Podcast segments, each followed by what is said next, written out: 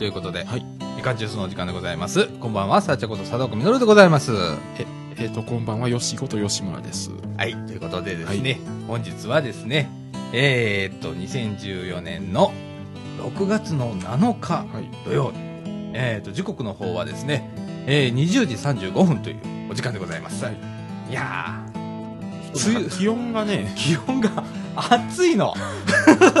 とうとう来たか、この時期みたいな。先週もっと暑かったですよ。先週暑かった。あのね、俺、家で熱中症かかりそうになって。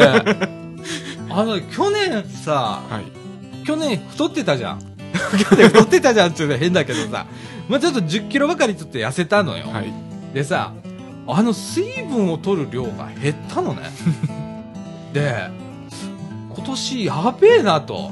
で、去年はね、常に俺アイスコーヒーが手元にあったわけ。ね。で、今年は、アイス、朝こ紅茶飲むのね。ミルクティーは必ず飲むんだけど、それが減らないわけよ、今年。で、あれ喉乾かねえしな、とか。あとはまあタバコやめてるから、うん。コーヒーも減るあれ不思議だね あ多分どっちも相乗効果あったんだろうねおー、いいじゃないですか。タバコをあれするとコーヒー飲みたくなってみたいな感じでそれがなくなったからさいやー水分なくてさ 先週でも37度って言ってましたもんね、京都が。いやあのね家の中暑いんだ な京都37度でしょ、はい、先週のの土曜日が37度です。夏じゃんそれ梅雨前だったもんうね、ん。でその後ついこの間梅雨に入りまして入りまして。途端にドカ雨がね、そうですね。えっ、と、今日は、えっ、と、7日ですから、うん6日はい。の金曜日、はい。夕方、ドカ雨すごかったね。そうですね。俺さ、みかんの総会があったのね。はいあのー、6月6日の土曜日、はい。えっ、と、7時から、はい。夕方のねう、ん。えっ、と、総会無事終わりました。まあ、総会のご報告から。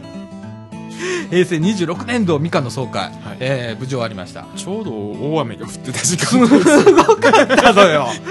俺さ、いや、やむかなと思って、はいギリチョンまで待ってたんだけど、55分になって、6時55分になっても、ダメだったから、もうこれは仕方ないと思って、行ったのさ。はい。ならさ、靴はびしょびしょになるわ、ズボンびしょびしょだしって、M 姉さんも同じようにためらってたはらしいの、家出るのね。で、二人で、ちょうどあのー、いのちゃん夢センターのはエレベーターのところで、あの、鉢あって、いや、大変だめね、みたいな。いや、ほんと、すごいね。うん梅雨が来たらこうなるんだね。まあ今日は東京の方がすごいみたいで。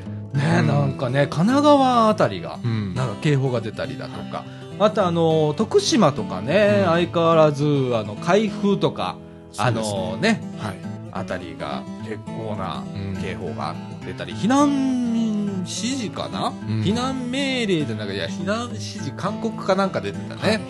うん。いやいやいやいやいや、これまああの、当分ね、うん。ちょこまかちょこまかまあ、梅雨ですから、降りますからね。天気予報がちょっと、あの、外れたり してますよね。微妙に外れるんだよね、ちょっと時間ずれたりだとかさ、で意外とね俺役立ってんのがさ、はい。ヤフーの災害情報っていうアプリあるじゃんか、あはい。あれにあります豪雨情報出るじゃん、あのもうすぐしたら何ミリぐらいの雨が降りますってピロンって、告知してくれるんじゃん。あれ結構当たんね。あれは。直前情報だからね、あれをね結構見て。そう。あの近見さん働いてるからさ、あの洗濯物の取り込みとかさ。俺主婦か。しなきゃいけないじゃん、うん。そうあれを見て慌ててパーッと取り込んだりだとか。最近の雨は急に降りますもんね。そうやね 晴れてても。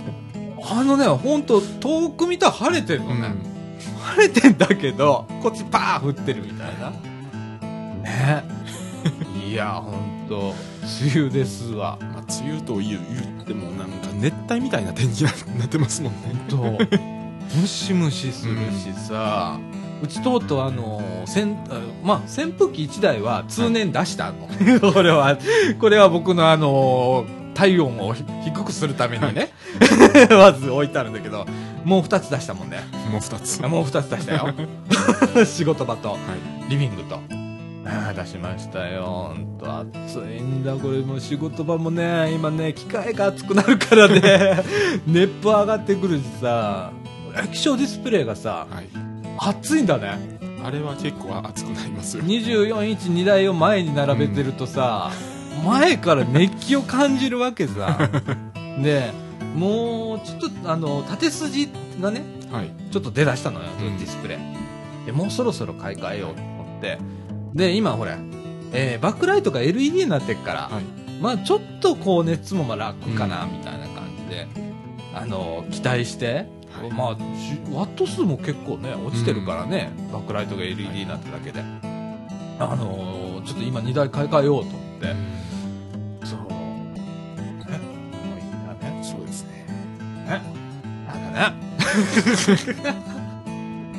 商売道具なんだけどね、あの、あの、デル使ってたの。はい出るのに、うち本当出るばっかりなのよ、ディスプレイ。もう、もう長いこと出るなのよ。で、液晶の時代になってからは、もうほとんど出るなのよ。うん。で今、みかんのね、このスタジオにも今、17インチかな、これ。うんの出るの、これ、うちから持ってきたやつですけれどもね。これ、もう一台家に転がってたりだとか。変なもん転がってんのよ、出るの。ディスプレイが。そう。虫が。虫が今。虫も出る、本当に。ちょうどいい気温なんでしょうね、ここは。ね今ちょっとね、あの、エアコンつけてますもん、はい暑いので。汗かいてますからね、私ね。お風呂上がりなんですけどね。いや、あの、そううんディスプレイをね、はい。あの、買い替えなんで、うん今回映像にしよう。ちょっと安くなってるんでね、は映像の24インチが。う、ちょっとね、考えてみたいです。みたいですね。熱との戦いですからね。これからは。これからは。あの、ウィンドウクーラーついてるのね、仕事場ね。うん。普通のクーラーつけれないんで。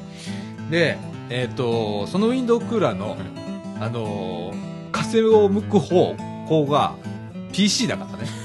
で、あれは人間冷やすもんじゃないからね。うちの場合は。下に向いてるから。うん。そうなんきついっすわ。きついっすわ。もうオフィス欲しいわ。ちゃんとしたオフィス。空調がちゃんと効いてる。部長が。ねいやー最近のオフィスもいっぱいありますもんね。あれさ、今さ、はい。結構空室率あるんじゃねえの？相当ありますよ。だろ、うん。あれさ、あの、うちみたいなさ、双方みたいなところ、はさい。、うん。もういいから使えよみたいな大家さんだとかさ、うんいいね？出てもいいぐらいですよ、今。なあものすごく建てますもん。なあ、うん。いや、ほんとね、あの、俺ね、あの、空室にするぐらいだったら、うん。安く貸すとか、うん。なんかちょっと頭使ってほしいなと思うの。そうです、ちょっと偏僻なとこでもいいよ、俺。うん。あの、車あっから。い や思うね、うん大阪市内じゃなくていいよ。俺なんか。別に大阪まで行く必要ねえから、うん俺の仕事って、うん。うんメールが見れて、インターネットさえできれば、うんまあ仕事になるからさ。あのそそんな、そんな時になったらシェアオフィスしよう や。いや心斎橋でもああの本町でもいっぱいまだ建ってますもん、あうん、ーこれさ、過剰だよね。過剰ですよね、なあ。うん、いやー、安くなんねえかな昨日も御堂筋の方歩きましたけどうん。まだ建ってますもんあ、そう。あの新しいビルがあーでもい、あの、儲けてるらっしゃる企業さんとかね。んあまあ、そういう綺麗なとこ入れるわね。だから、零細だからね。超超零細だからね。といやー、もうあの、だからな、双方じゃん、うち。はいかっこよく言えば、スモールオフィス、はいホームオフィスって双方って言うんですけれどもね。あの、は、先駆けだよ、俺なんて、双方の。20、もう30年近くやってんだからさ。ね、25周年越しちゃったんだから。うちのホームページ相変わらず20周年って言ってるけどさ、5年ぐらい越してないのよ、うち。ホームページ制作会社なのに。なんだけどね。いやー、ほんと、あの、時代先行きすぎるんだよね、俺、いつもね。後についてくるからね。またもんですわ。はい。ということでね、今今日はですね、えっ、と、広報茨城のお6月号、はいね、もうあの、7日になってしまって1週間経ってますけれども、えっと、そこからの拾い読み、はい。えーそれが告知もろもろと、はい。それから、えっ、と、中野国の方ではですね、はい。えっ、と、M ネさんの畑直のコーナーと、それからよし来週、来週ちゃうわ、先週、はい。ね、えっ、と、名古屋、はい。え、な名古屋の地下鉄の話とかね、はい。私全然名古屋ってね、行ったことはあるんだけど、あんまりこう、なんつうの、あ車で通りかかったとか、真夜中通り過ぎたとか、そんなんしかないからさ、わかんないんだけどさ、えらい発達してんだって、発達してますよ地下鉄が。うんね。とか、まあ街の様子だとかさ、はいちょっとお伝えはいしてもらおうかなと思っております。はい。ということで、みかんジュース、この放送は NPO 法人三島コミュニティアクションネットワークみかんの提供でお送りいたします。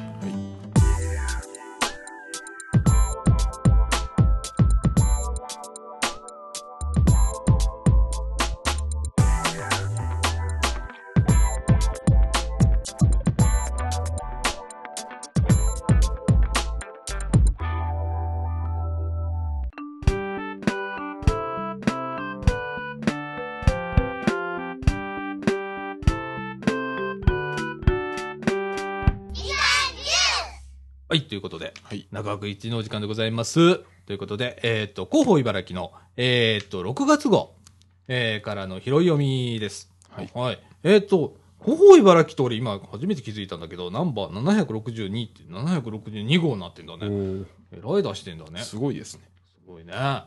でですね、えっ、と、今月の、えー特集が、おかえりということで、はい地域で支える公正保護ということでございます。えー結構ページを割いてます。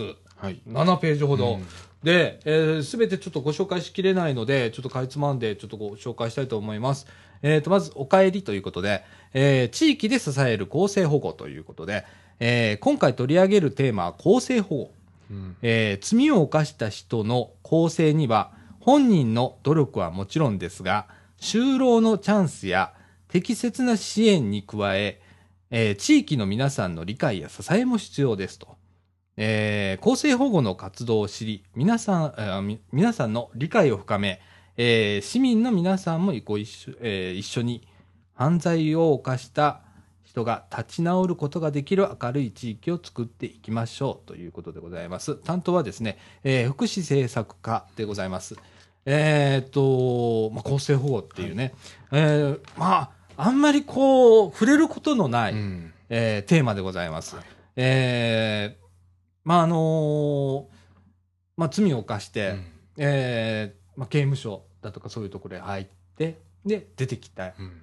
まああのー罪を償って出てきてきた方へのサポートということでね、えーこれなかなかこう、あのーまあ、偏見があったりね、うんあのーねはい刑務所上がりでとかっていうような、こう思いがちでっていうのがありましてですね。で、ほあのー公正保護で目指すものということで、まず公正保護とは何かということでございます。えー皆さんは公正保護というこ、えー活動を知っていますかということでございます。えー公正保護とは罪を犯した人が罪を償い地域社会に戻ってきたとき二度と犯罪に走らないよう周囲の人たちが立ち直りを支えていく活動ということでございます。えー皆さんの中にはその人が更生するかどうかは本人の努力次第だと思っている人がいるかもしれませんと。もちろん立ち直りには本人の努力が努力が必要です。しかしそれだけではなく、えー周囲の人たちの理解や支えも重要ですと。本人がいくら頑張っても認められず、えー周囲の人からまた同じ過ちを繰り返すのではないかと、えー冷めた目で見られたらくじけてしまう人もいるでしょう。えー彼らを排除するばかりでは、えー安全安心な地域社会を実現することはできませんと。えー彼らが地域に戻ってきたとき、その公正の決意を支え、立ち直るために支援することで犯罪や非行をの再犯を減らし、加害者も被害者も出さない街を作ることができるのですということでございます。えー公正保護っていうね、あのーこれ一つの活動、えーまあ、えーそういううところから出てきた方、地域に戻ってきた方を、えーどういうふうに支えるかっていうね、いろんな活動されている、あの方がいらっしゃるということで、まあ、あのやっぱ偏見っていうところが一番なのと、それから本人の努力次第だと思っている人がいるのかもしれません。これ、本当に、あの、僕も時々そう思う時がある。正直。あの、いろんなことに関して、うん本人の努力次第だっていうのをね。あの、今の社会って結構そういう感じで見、見がちだと思う。で、えー、難しい。本当に。うんあの、でも、あの、なんだろう。人から見られるところっていうのは、自分の努力じゃどうしようもないうん部分があるわけじゃん。人の目っていうのはね。うんで、えーそこをどうにか、あの、調整したりだとか、うんえーまあこれね、難しいんだよね。この、こういうこと自身が、正直あまり知られてないじゃん。うんそれから、ね。で、ある日突然さ、えっ、と、ちょっと人を雇ってほしいんですけれども、とかつってきて、まあ、うちだったら、はい。えー自営業やってるからさ、うん。じゃあそうお願いしたいんですけれども、うん。とかつって。で、でもじ実はちょっと事情がございましてみたいなことになったら、ああ、自分どう思うんだろうとかってなったりもするかもしれないけれども、あのすべてがね、みんながこれを否定してしまうと、うんその人たちはたたちまちね、うん困ってしまって、まあ、再犯のっていうことにもなるかもしれないし、うんみたいなことで。えー、まあこれ、あの、理解ですよね。はい結局のところはね。うんえー難しいでございますけれども、えー、とその次にですね、地域の中で行う公正保護ということで、えー公正保護の活動には保護観察や、えー犯罪予防活動などがありますと。えー保護観察は地域の中での、えー生活を通して再犯を防ぎ、えー犯した罪から立ち直りを図るための制度ですということでございます。えー犯罪や非行した人が保護観察官や地域の保護士という方がいらっしゃるんですね。うんえー保護士からあー指導助言を受け、地域の中での構成を目指しますと。はい。また、あー犯罪予防活動は、犯罪や非行の予防のために、市民の理解促進や犯罪の原因になる地域環境の改善に努める活動で、保護司会っていうのがまだあるんですね。をはじめ、えー公正保護ボランティア団体が中心となって行っていますと。うんえー市ではこれらの公正保護諸活動を推進するため、市公正保護サポートセンターを設置して、えー市内の公正保護に携わる各団体と連携した活動を行っていますということでございます。はいえーっとですね、えー、本当こう保護士だとかね、あの、うんまたちょっと後でこうご紹介するんですけれどもね、あの、どういう方がこうね、支えているのかとか、ね、制度みたいなのがあるんですけれども、えーあの、茨城市ではですね、えっ、と、犯罪や非行防止の相談窓口として、市公正保護サポートセンターというのを設置しております。えっ、と、市公正保護サポートセンターでは、えー保護司会っていうのがありまして、後ほどまた紹介しますけれども、えー犯罪や非行防止のための相談窓口を運営しており、えー生活上の助言、しえー指導や就労支援などの相談に応じています。はいえー秘密は厳守しますので、お気軽にご相談くださいと。また、あのー来週の場合は、えーご、電話予約をお願いしますということでございます。えっ、と、場所はですね、えっ、と、市役所の隣の北側になりますけれども、福祉文化会館というのがあります。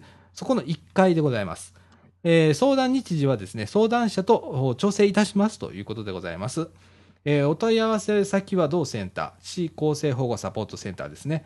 えー電話、えー620、3、あ、ごめんなさい。620-8310、620-8310、えー時間の方は、えー月曜日から金曜日、10時から16時ということでございます。はい。えーこういうサポートセンターっていうのがあるんだね。はい。福祉文化会館って僕何回も行ったことあるんだけど、この辺に四つ葉飛んだね。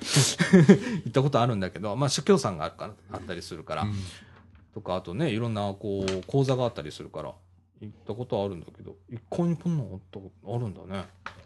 うーん。知らないこと多いな、本当にな。多いですね。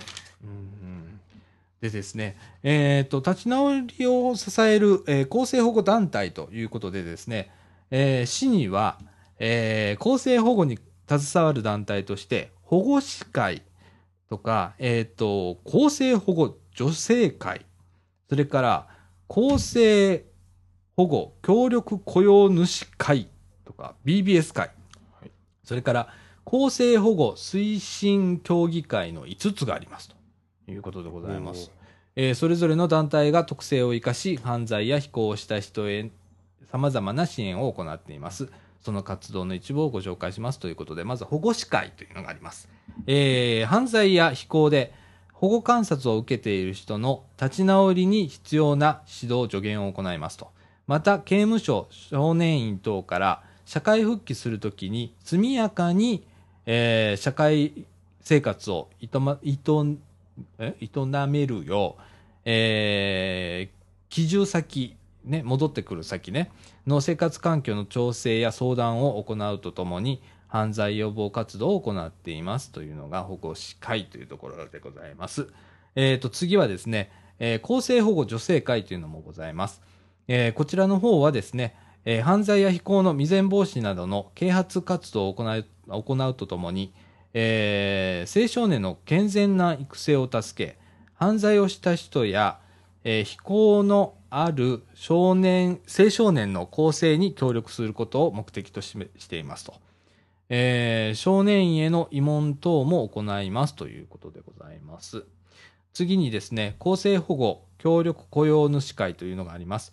こちらの方はですね、えー犯罪や非行歴のある人たちを積極的に雇用し、その構成を支援する企業からなるということでございます。はい。あ、企業、あだから雇用主会だからね、企業さんなんですね。彼らの希望に添えるよう、えー業種は多岐にわたっており、現在は27社が加入していますと。はい。意外と多いね。はい。それから BBS 会でございます。BBS とは、えっ、と、ビッグブラザーズシスターズムーブメントの略でございまして、えー非行など様々な問題を抱える少年少女に寄り添い、えー兄や姉のような立場で立ち直りを支えていますということでございます。えー最後にですね、公正保護推進協議会というのもございます。こちらの方はですね、えー犯罪非行のない町を目指して公正保護活動の普及推進を行い、市内の公正保護団体を支援していますというような5つの、まあ、団体がありますと。いうことで、えっ、と、実はですね、えっ、と、去年かな？去年だね、えっ、と、ボランティア祭りがあった時にですね、まあ、みかんはですね、えっ、と、ラジオ部としてではないね、みかんで、えっ、と、ジジさんが、ちょっと、あの、出してたのね。で、そこのね、向かいがちょうど BBS 会だった。で、僕、BBS 会ってなんだろうと思ってう、ん。ちょっと声かけたことがあって、あの、名刺の交換したりだとか、ちょっとさせてもらった時に、そこ、この話はちょっと聞いたことがあって、あのーお兄さんやお姉さんのような立場で立ち直りを支えていますということは聞いたことがあったりはしたんですけれどもね、あの、これだけの団体があるんだね。うん。意外となんか本当わかんないよねでこのあのそれぞれのねあの例えば保護司会だとか公正保護協力雇用主会だとか BBS 会の、えー方のお記事とかはあの広報茨城の方へ見てください、はい。えーそれからですね最後にですねお帰りの気持ちを胸にということでございます、えー立ち直りを支える地域の土壌を作るということです。えー罪を償い再出発しようとする人たちが社会から孤立せずに、えー地域との絆を保ち続けることは地域社会の一員として立ち直るための重要な要因になりますと。うん、なるほど。うん、そうだね。えー皆さんの理解と温かい眼差しによって、えー二度と犯罪に手を染めないという、えー彼らの更生への意志は確かなものになりますと。立ち直りを支える、えー地域の土壌を育てることで、より安全で安心な街を作れるよう、市でも積極的に公正保護施策を支援していますと。えー彼らが地域に戻ってきたとき、えー犯罪や非行した人が帰ってきたと、冷たい目を向けるのではなく、えー罪を償って戻ってきたんだと、えー彼らが温かく、ごめんなさいね。彼らを温かく迎えてくださいということでございます。お帰りなさいっていう気持ちで、えー胸を張ってくださいというようなことでございます。うん、そうだね。あの、うん、そうなんだよな。帰ってきた時に、もう次、罪は償ってんだからね。うんそうですね。うん。うんあの、その時に、えー社会復帰ということで、えー社会に戻れるように、えーまあ一定期間ではあるんでしょうけれども、えー保護司さんだとか、そういう方が、えー疲れるということでね、うん。まあ例えば保護司さんっていうのはボランティアなんですね、実はね。でもへね、えすごくこう任務としては重要で、うん。例えばね、あ法務大臣から委託を受けた非常勤国家公務員。うん。ボランティア。すごいね。すごいですね。だからさ、すごい、まあ、言ったらさ、うん。めちゃくちゃ責任があうん。るんだけど、ボランティア。まあ、志の高い人しかできないよね、こういうようなことね。そうですね。うーん。あと、こういう方がね、やっぱりいらっしゃるっていうことで、えー、とかね、あとまあ、雇用主会だとか BBS 会だとかっていうようなところが、まあ、みんな、ね、あの、動いてはいるんだけれども、まあ、一般市民がねう、んどれだけの理解を、えーするかっていうことが最終的には大切になるよね。はい。はい。えー、ね、これ本当難しい問題ではございます。あの、偏見っていうのがあるかもしれないよね。うん。ね。で、もう、ね、戻ってきたんだから本当にお帰りなさいの気持ちでいいと思うの。普通にそうですね。本当 僕はもうそれしかないと思うんだ。ええねえ。あのそんで最後にですね、えっ、と、ちょっとなんか集会があるそうです。えーこれ広報茨城に載っておるんですが、えー社会を明るくする運動、紅葉集会ということで、犯罪のない明るい社会を築こうと、毎年7月を強化月間とし、えー社会を明るくする運動が全国で実施されます。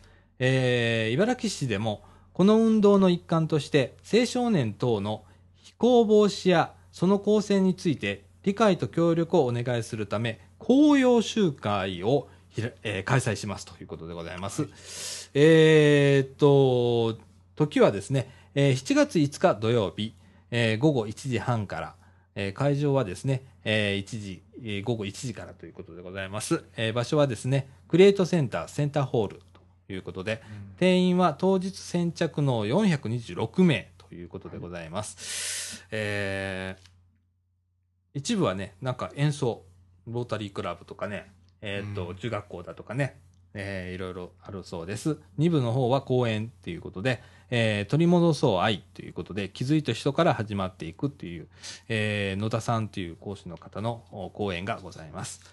えーぜひご参加くださいませ。えー以上、まあ、えー特集でございました。はい。はい。難しい。これは本当に、うんあの、本当ね、ラジオ難しいのよ。下手なこと言えないんだよね、本当にね。うん、下手なこと言えないけど、うんあの、ほん、あの、別に僕も、あの、何？あの、順風満帆に来た人間じゃないから。ねうん。だ、あの、割とわかるんだけどね。はい。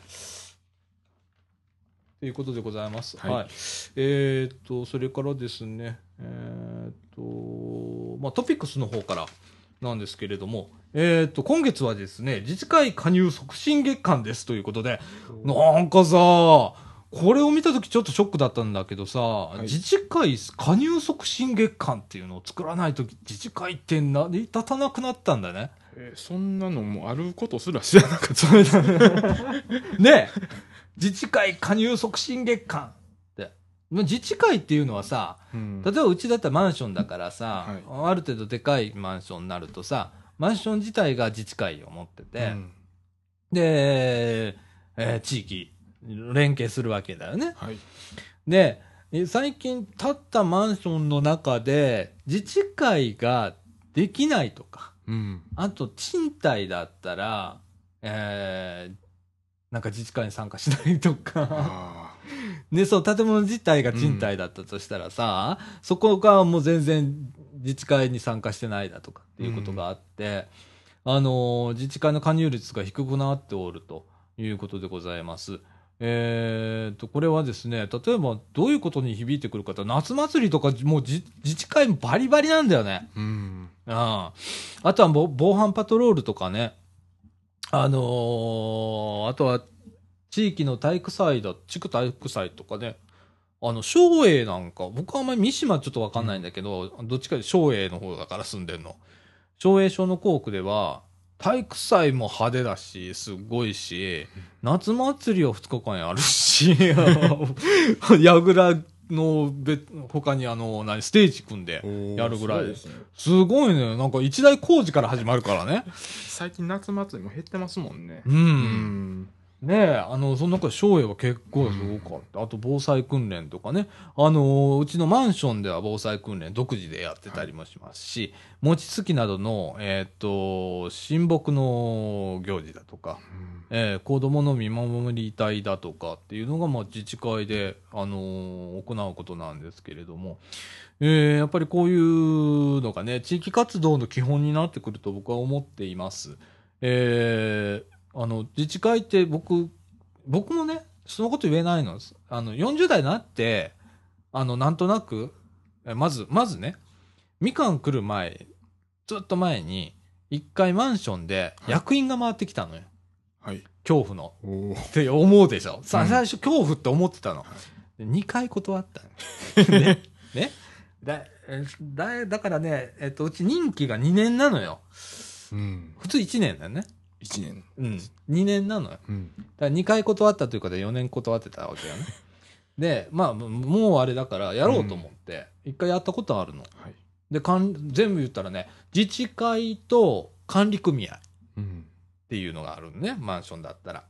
で、この2つやらなきゃいけない。で、あとフロアの班長さうん。ん。で、あと委員って言って、体育委員とか、文化委員って2つ分あって、それやらなきゃいけないとかね。結構忙しいの。だけど、やったことあったの？結構面白かったんだ、俺。あれね。あ、でも体育委員はきつかったんだよ。俺、あの、苦手だからね、運動。倒れそうになったもん。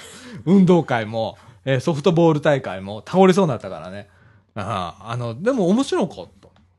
いいでね。自治会の活動って結構、であの管理組合の活動も結構面白くって、だからあのーやってみると意外と面白いうん。しあの知らなかったことがいっぱいあったりだとか、うん。気づくこといっぱいあるのであの自治会ねあの皆さんあの嫌がらずにね僕多分ね来年ぐらい、ま、もう一回また来ると思うのよ どうもこのあのこの間ねあの総会があったんでマンションのあの次ぐらいらしいのようちがね まず2年間はい。やるん来たらまあやろうと思ってはいあのー自治会がね結構こう活発だとその例えばマンションだったらねうちのマンション何をやりだしたかというと、集会所を改築したのおで綺麗にして、はい。でおじいちゃんが集まれる日とかつく作ってるわけ。でそれが月に何回かあったりだとか、うんこその中の何回かは子供が入れたりだとかうん。してんの。で、パン作ったりだとかさ、いろんなことやってんのよ。で、それがだんだん回数が増えていくんだよね。あの、面白いんだろうね、やってるのもね。で、高齢化するじゃん。うちなんか、俺、築もう40年とかそんなんじゃん、うちのマンションって。だからさ、多分、あの、いっぱい集まってくるんだよね、ってね。だから回数増えるんだよ。うん。じゃあね、団結力が増すんだよね。うん。次のイベントとかやりだしたりとか、あとあの、屋上でね、弁天の花火大会ってあるじゃん。はい。あの時うちのね、マンションの屋上って開放すんの。で、そこに、例えばあのーなんちゅうの？えっ、と、お寿司だとか、うんちょっとした軽食、オードブルみたいなものを自治会費で出すの。で、ビールとかも格安で出すの。で、ジュースは無料うんっていうような。で、上で、みんなで。上で。ね、花火見ながら、あのーわさわさやってんの。でもさ、すごくそれって必要だと思うのね。なかなかないじゃん、そういうマンションって。うん。うちのマンション古いだけあってね、やっぱりね、あのー自治会長さんも結構すごい、あのー力入ってる すっげえあのーなんていうの、気配りがすごい、あの、していただける方なんで、あのね、自治会って大切だよ、本当に。うんはい。でございます。あのーぜひですね、自治会加入。これ基本でございます。はい。はい。あのーぜひね、あの、こういう、うん、ね、自治会がないとこは作らなきゃいけないしね。うん。うん。難しいでございますけれども、はい。あの、維持をしていかないと、うんはい。孤立をしていきますのでね。はい。ということで、えっ、と、トピックのの次のやつはですね、えっ、と、ゴミの問題でございます。はい昨年度は約535トンのゴミ減量ということで、あれ？と、俺、これ、毎年本当にゴミ減量してんだなと。うんこれ、ほれ、もう拾い読みしても3年ぐらいになるけれども、はい毎年この時期になったら出てくるのね、この記事が。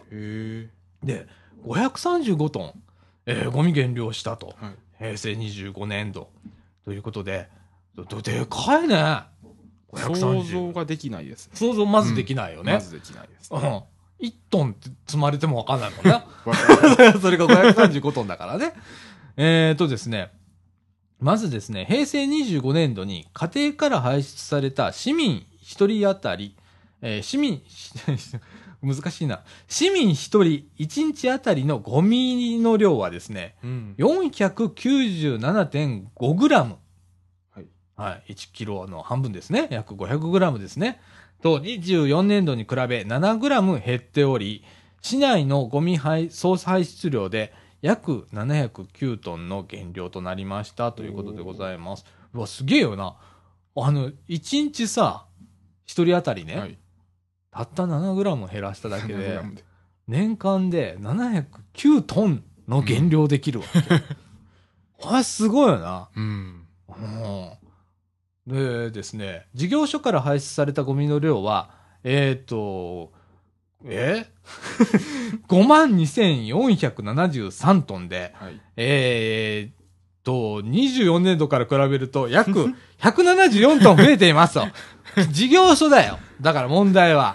ね。事業所っていうのはスーパーだとかね、そういうのも含まれます。うんえー今後もより一層のゴミ減量化をに取り組み、古紙などの、えー資源物は再生事業者や地域の集団回収に提供するなど、再資源化にご協力をお願いいたしますということでございます。えーっとですね、また、えー25年度の資源物、えー収集量は、はい。えーっと、約ですね、3165トンとなり、その売却金額は約1868万円でしたと。えはい。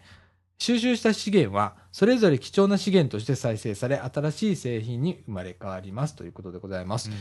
いや、あの、この中で内訳見たら、古紙、やっぱり、あのー紙ね。はい。紙がね、1099万。その次に多いのはペットボトルですね。えー、495うん。万ですね。その次に多いのが、えーっと、缶ですね。はい。えー、274万ということで、やっぱり紙が多いございますね。はい。まあ、これは新聞紙とかあるから仕方ない。ペットボトル。うん。はい。ねえ。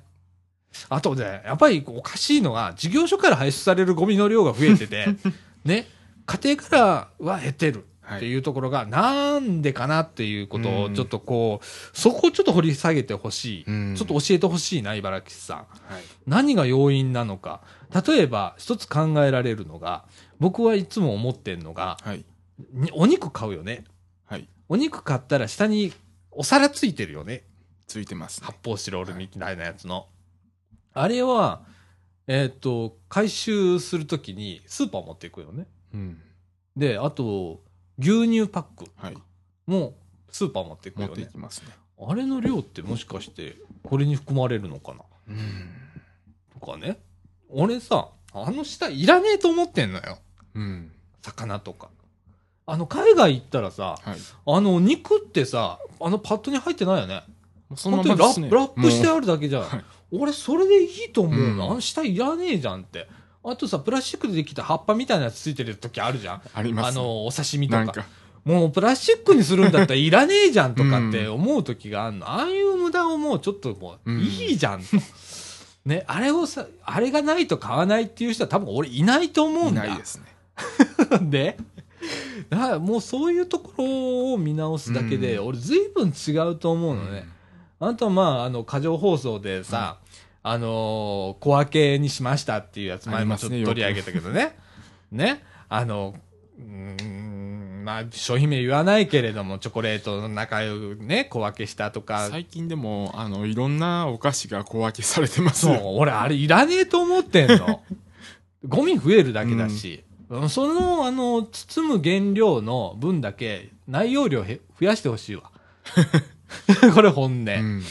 だってポスポテトチップス小分けにして入れてないもんね。まあ、普通のポテトチップスは入れてません。入れてないよね。不思議だよな。っていうところから始まったら、不思議なんだよな。なんか、なんでああいう過剰にしちゃうのかなって思って。いやもう無駄なもんいらねえじゃんっていう取り組みをちょっとしてほしいなって思う。だからうちは真っ先にうち何するかって、うちのかみさんね、はい。冷蔵庫うちそんなでかくないし、その夫婦二人だからさ、冷凍庫ちっちゃいのよ。はい。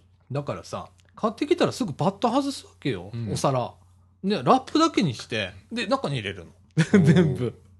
真四角にして。うんわかる、はいそうじゃん。もう綺麗にこう入るようにするのね。うちのかみさん、そういうところはすごくしっかりしてんのよ、なんか。で、だからもう一瞬のうちにこれゴミなわけさ。で、それをまあずっと貯めといて、スーパー持って行ったりする。もう無駄じゃん、これ、とかって思ってさ。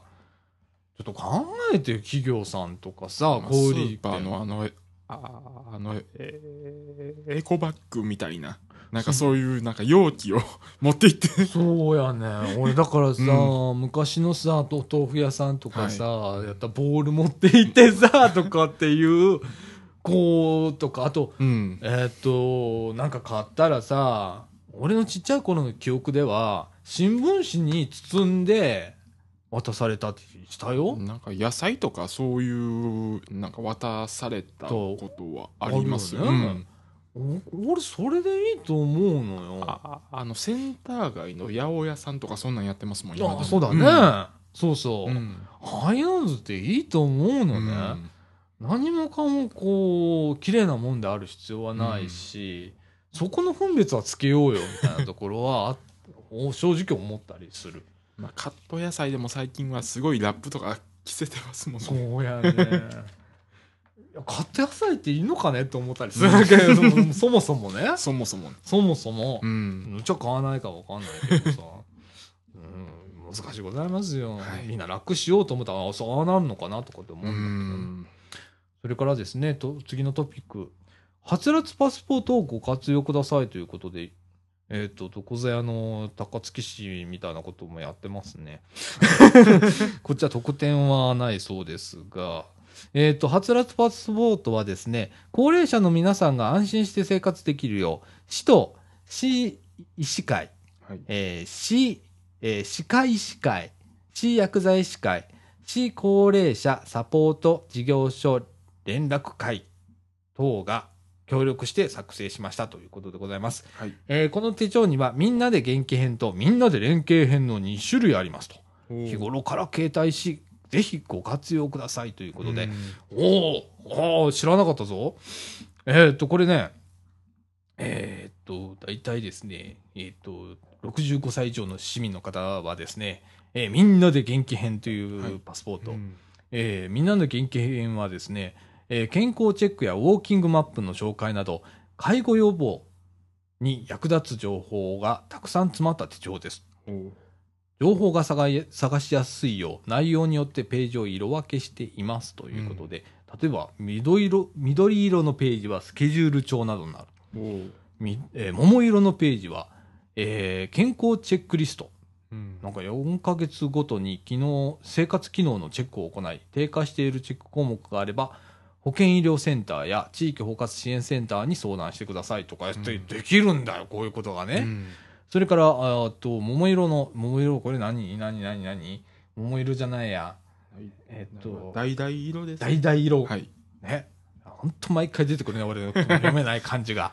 橙色のページ。はいえー認知症のチェックリストということで、心配な人は早めに相談窓口に相談してくださいとかね。はい水色のページでは健康審査の、えー記録や、もらっている薬の管理などにご活用くださいとかいうことで、これを見れば、えー一目瞭然みたいな感じのものですね。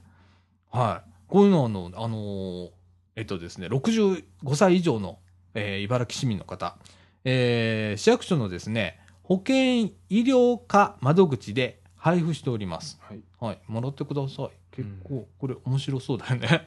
これ、ねあの、40代の俺でもやりたい、ちょっと。うん。うん。なんか、生活機能のチェックとかね。うんそれからですね、もう一冊ありまして、こっちはですね、みんなで連携編ということでございます。うん。みんなで連携編は、えー要支援と要介護状態にある人や、その家族が医療介護スタッフとの連携、連絡をスムーズに行い、はい。えー介護ケアの充実を図るための情報共有手帳ですと。うんああ、なるほどな。まず本人の、本人や家族が、えー必要事項を記入し、これはですね、同意欄への本人の署名も必要と。まあ、そういう時代になっちゃったな。日頃から、えー携帯し、介護サービスを利用するとき、通院や薬をもらうときなど、窓口で提示して、連絡事項を記入してもらってくださいということでございます。このこれ、あの、みんなで連携編という方はですね、要支援、要介護認定を受け、えー医療、介護サービスを利用している65歳以上の市民の方、うんえー問い合わせはですね、ケアマネージャーの方か、高齢介護課の方へ、えーお問い合わせくださいませ。はいえーまあ、こういうね、えーみんなで連携編の方はですね、これを持ってるとですね、みんなこう、えー例えばケアマネさんだとか、それから介護サービス事業者さんだとか、それからホームヘルパーさんとか、本人や家族がですね、そこに書き込んでいくと、それを見たら、まあ大体、こう、連携が取れると。違うとこ行ってもね、あ、あ、こうなってんだとか、あと、かかりつけ医とか、うん。薬局さんも書いてくれるので、えーこの2冊持ってればもう大体もうわかるわけ、大体。うん。っていうようなことを、えーぜひご活用くださいということで、はい、あの、市役所行ってうんください。はい。ねえ、なんか65歳の人に送りつけたらいいんだよ、も うまずこの、みんなで元気編とかさ、はい。ねそうですね。うんもう。ねえ、うん。そうそう。こんなんいいよね。自分でなんかこう、あのー例えばさ、はい。えー、全然話がずれちゃうけれども、例えば今、アップルはい。がですね、iOS8 っていうのを、まあ、この、しますね。えーな秋ぐらいに出ればね、まあ本当はこの間出るはずだったんだけど、目論見が全員外れたみたいな。あん中にヘルスケアのうん機能が結構入るはいっ。ていう噂が、っていうか入るんだよね、うんもう。で、それは何をするかというと、例えばね、えーっと、iWatch だっけ？えーっと、時計型の端末みたいなの、はいえーリストバンドみたいなものに、えーこれ心拍数測ったりだとか、歩数測ったりだとかっていうような機能を集約させるっていう、えー端末ですわな。もう、まあ言ったら、なんだ？あれ難しいんだよな。まあそこで見れるわけ。自分の健康状態を管理できるみたいなところまで今行ってんのよね。実はね。で、アンドロイドもあるよね。確かもうあ。りますね。ねはい。とか、あと、サードパーティーでそういうものがあったりはいするんだけど、あれって使いこなせないわな、じいさんばあさん。ちょっと無理だな。使いこなしにくいですね。な。うん。、で、例えばさ、俺なんかちょっと嫌だなと思うのはさ、その個人情報が本当に保、ちゃんと保たれてるのかな、自分の。うん。例えばどっかに集約されるとか、俺うんヘルスケア関係のソフトウェアはあまり使わないようにしてるの記録系は。っうん。ていうのが、その情報がその業者に渡るうん。可能性がある。はい。えー一応約款があるんだよう。ん。ね。えーでも読まないじゃん。うん 読まない。読めないじゃん、うん大体。でもあそこに何が書かれてるか。でうん本当読んだら、もしかしたら、えー第三者で利用するかもしれないとかって書いてあったら、うん。利用できるんだから。ねえ、えーっと、大体そういうところは業者さんにデータが持たれるっていうパターンになるわけで、えー僕はね、こういう手書きって結構僕は重要だと思ってて、あの、手帳みたいなやつね手。帳みたいうん、このパスポートとかね。えーす僕はいいと思うよ。な。うん。うん。ねいや、本当思うわ。変に機械化するよりは、うんこういうアナログっぽいのが俺好き。まあ、まあ、パソコンだと、うんまあ、どっかで漏れるっていう可能性ありますもんね。そう、あとね、うんなくす、消える、うん。忘れるってあるんだよね。それ全部コンピューター当てはまるから、ね。全部当てはまりますもんね。うん。あれ意外とさ、便利なようで、うん。あれ人間がよっぽど注意してないと、本当に毎日なんか、うん俺パソコンで日記つけろって無理だもん。うん。パソコン開いて、起動するのもあって、ソフト立ち上げて、打ち込むってめんどくせえってなるから、俺書く方が早いもん。そうなると。ね。まあ、いろいろある。うん。ねえ、本当に。いやーこういう、皆さん利用してください。それからですね、福祉の方からです。えっ、と、安否確認が必要な高齢者に配食を実施しますということでございます。おおむね65歳以上の一人暮らしの高齢者及び高齢者世帯等で安否確認が必要かつ調理が困難な人。えっ、と、これはですね、市委託業者がですね、栄養バランスの取れた食事を週3食まで自宅に届けていただけますうんということでございます。えーっと、1食あたり500円。えーっと、市民税非課税世帯とか生活保護受給世帯はですね、400円で提供いたしますということでございます。申し込みは担当のケアマネージャーさんとか、ケアマネージャーがいない場合は、地域包括支援センターへお問い合わせくださいませ。またですね、えっ、と、高齢介護課、えー市役所の高齢介護課でも、問い合わせ受け付けております。はい。えー電話の方は620、えー、1637でございます。はい。えー配食サービス。えーえー一時期ね、みかんでもやっておりましたけれどもね。はい。あの、これ本当安否確認にすごい役立つんだよ。うん。行くでしょ？いきます。あれが一番。だからヤクルトレディさんだとかさ、うん地域によってはさ、あの、市と連携して、うんで、ヤクルトレディさんが帰ってきたりとかってあるもんね。そうですね。ね、ダスキンさんとかさ。うんああいうのすごい、僕は大事だと思う。あと、あの、ヤマト運輸さんだとかさ、うんそういうのところね。うん。とかね。あと、あとですね、大切。ちょっとね、もう、時間があれなんで、えーっと、もう最後にしますわ。これだけな。えーっとですね、はい。えー児童手当の現状届の提出を忘れずに行ってくださいということでございます。えーっと、これですね、現在児童手当を受給している方はですね、6月に現業現況届の提出が必要でとですということでございます。えーっと、6月上旬に市から現況届の用紙を送付してますので、6月30日までに提出してくださいと。これは郵送でも可能でございます。提出しなかった場合、6ヶ月分以降、10月支給予定分ですね、えーの支払いが停止されますということでご注意くださいませ。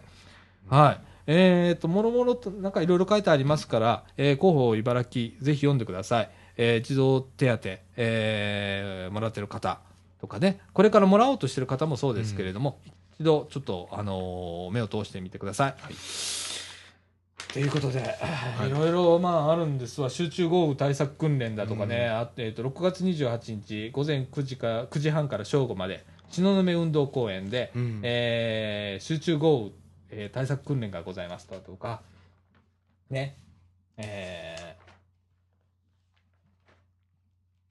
そんなもんだったっけ？そんなもんだったと思うわ。うん。です。はい。そんな感じでございます。あ、あとね、すごい、これ最後にするわ。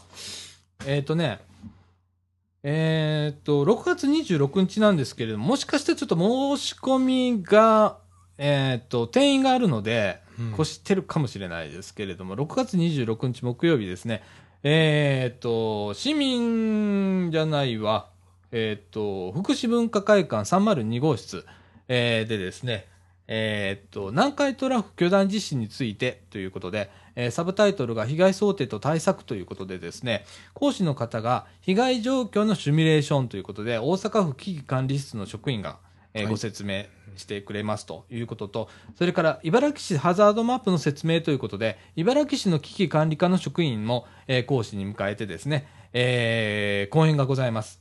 えーこれ、えー僕行きたいんだけどね、5月26日ちょっとね、微妙なんだな。うん。えっとね、一応申し込みがですね、市民活動センターです。えーっと、電話ファックスがですね、ぜ072-623-8820、えーこちらの方へですね、えーお問い合わせくださいませ。えー休所日はあー月曜日と祝日ですね。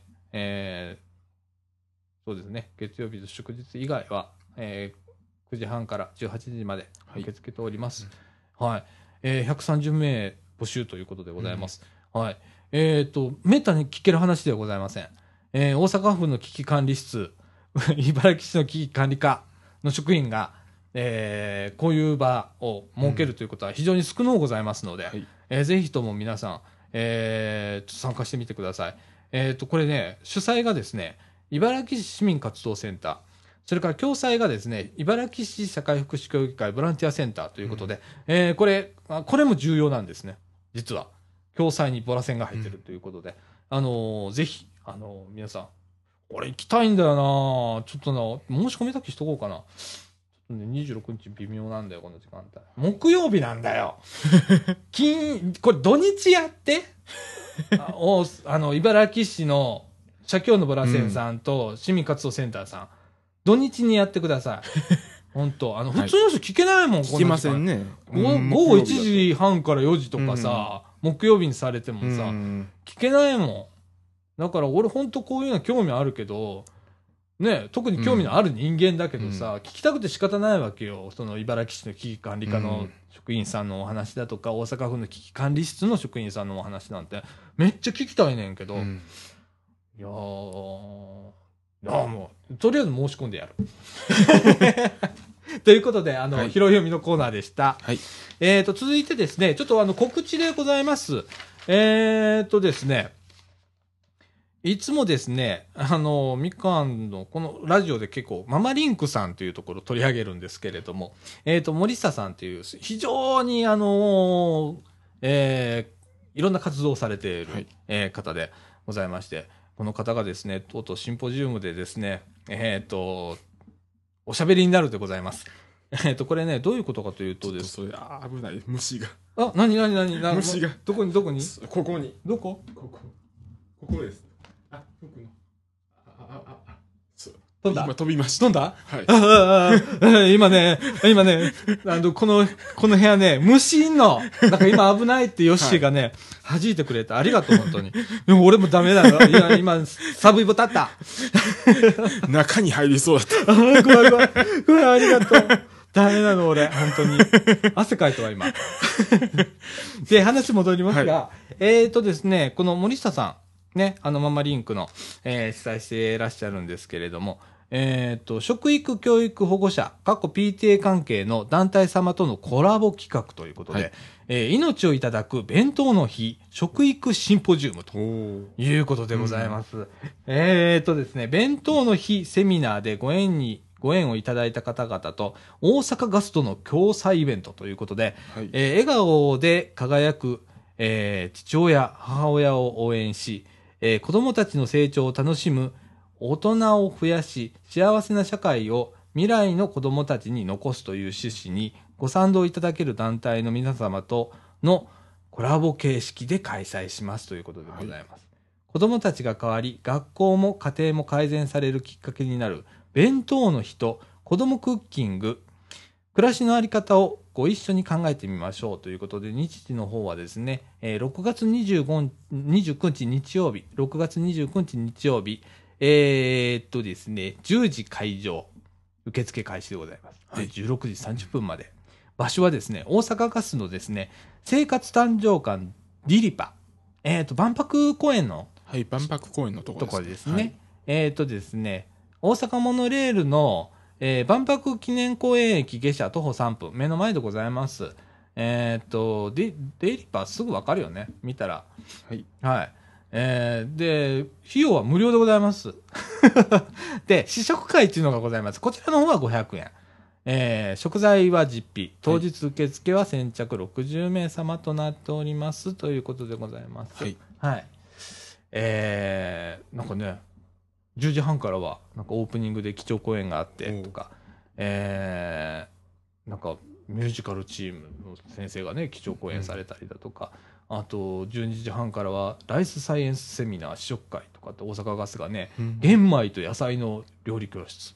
あそこ調理できるもんね。そうですね。ねうん。えーと、あと14時からは事例発表ということで、まあ、いろんなあのテーマを発表しますと。うんそれから15時10分からですね、総合交流会スライドショーということで、シンポジウム、えー参加者とか、えっ、と、意思を同じくするメンバーとの交流、思いをこもった感動のスライドショーを上演しますということでございます。はいあのー食育とかすごく、えー今、あのー叫ばれております。あのー本当食って大切なんだよね。俺、うんつくづく最近思うことがあってさ、M 姉さんから野菜もらうようになって、はい。俺野菜の味がちょっとわかるようになったんだよな。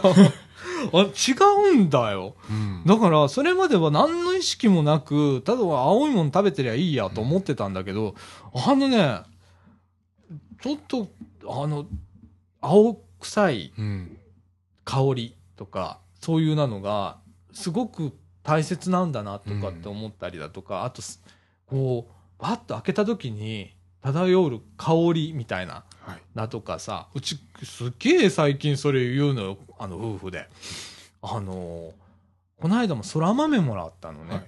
で、空豆をパカッて開けて、で、えー豆出すじゃん。はい中に綿がすごいのよ。分厚い綿がついてんのよ。で、それ見て二人でさ、すげえよな。この綿すげえよなとかっつって。うんで、えっ、とね、ちょっとだけは炙ってみたの。はい。その、空豆を。うん。ね、うち炙るってあんましたことしないんだけど、あればっかりはちょっと炙ってみようって言って炙ってみたら、あの中綿溶けるの。甘みが出るの。あすっげえうまいの。それはそれで。で、えっ、と、あとは全部こうバ、バラバラにして、うんあの中の豆だけ取って、それを塩茹でにして、うんで、お酒飲めないんだけどね、ごめんね。まあ、つば飛んでたけど、あの、塩茹でしてう、んそれ食べる。めっちゃうまいね、なんか。やっぱさ、無農薬だとか、うんそういうようなものとか、あと3食ちゃんと食べるとか、うん僕痩せたけど3食食べるようになったの。今。ね、昼はあのパンだけど、朝もパンだけど、夜はあのご飯を食べるっていうようなことで、あの、時間はちょっとね、あの、妻の、あの、仕事の関係で、あの、バラバラなんだけど、うんでも3食はちゃんと食べるようになったりすると、なんか違うんだよね。うんうん、だから食ってすっごい大切だよねって、あの、最近。野菜特に食べ出してから便通良くなったし、とか。うんやっぱあんね目に見えてわかるやつがあったりして。いやー、食大大切だよ。ねえ。あの一時期、うちのかみさん弁当を俺に作ってた時期あったんだけど、今はちょっと忙しいから、うん無理とかっつって。自分の分だけ作ってくる。そうそう。食育ってすごく僕大切だと思います。はい。あの、ぜひ、あの、6月29日、えーっと、大阪ガスの、えー生活誕生館ディリパの方で、はいえーありますので、えー皆さん、ちょっと足を運んでみてください。はい。森下さん、結構素敵な方。うんあの、5人お子さんいたのかな。へー多分5人だったと思うよ。なん だけど、すっげえ明るいの。うんええ結構パワフルな、えー方なんで、えー可愛らしい方はいなんですけれども、はい。あの、ぜひ、M 姉さんつながりですわ。はい。えーでございます。はい。えー、そんなとこかな。告知はそんな感じだね。はい。ね、ちょっと日向ニュースあるけどさ、ちょっとうち入るのがね、ちょっと遅いんだよね。また今度、あの、じっくりと、あれしますわ。はい。紹介します。だもう1時間いっちゃったもんな。とりあえずは、あの、ここで一回中枠一を締めます。はい。はい。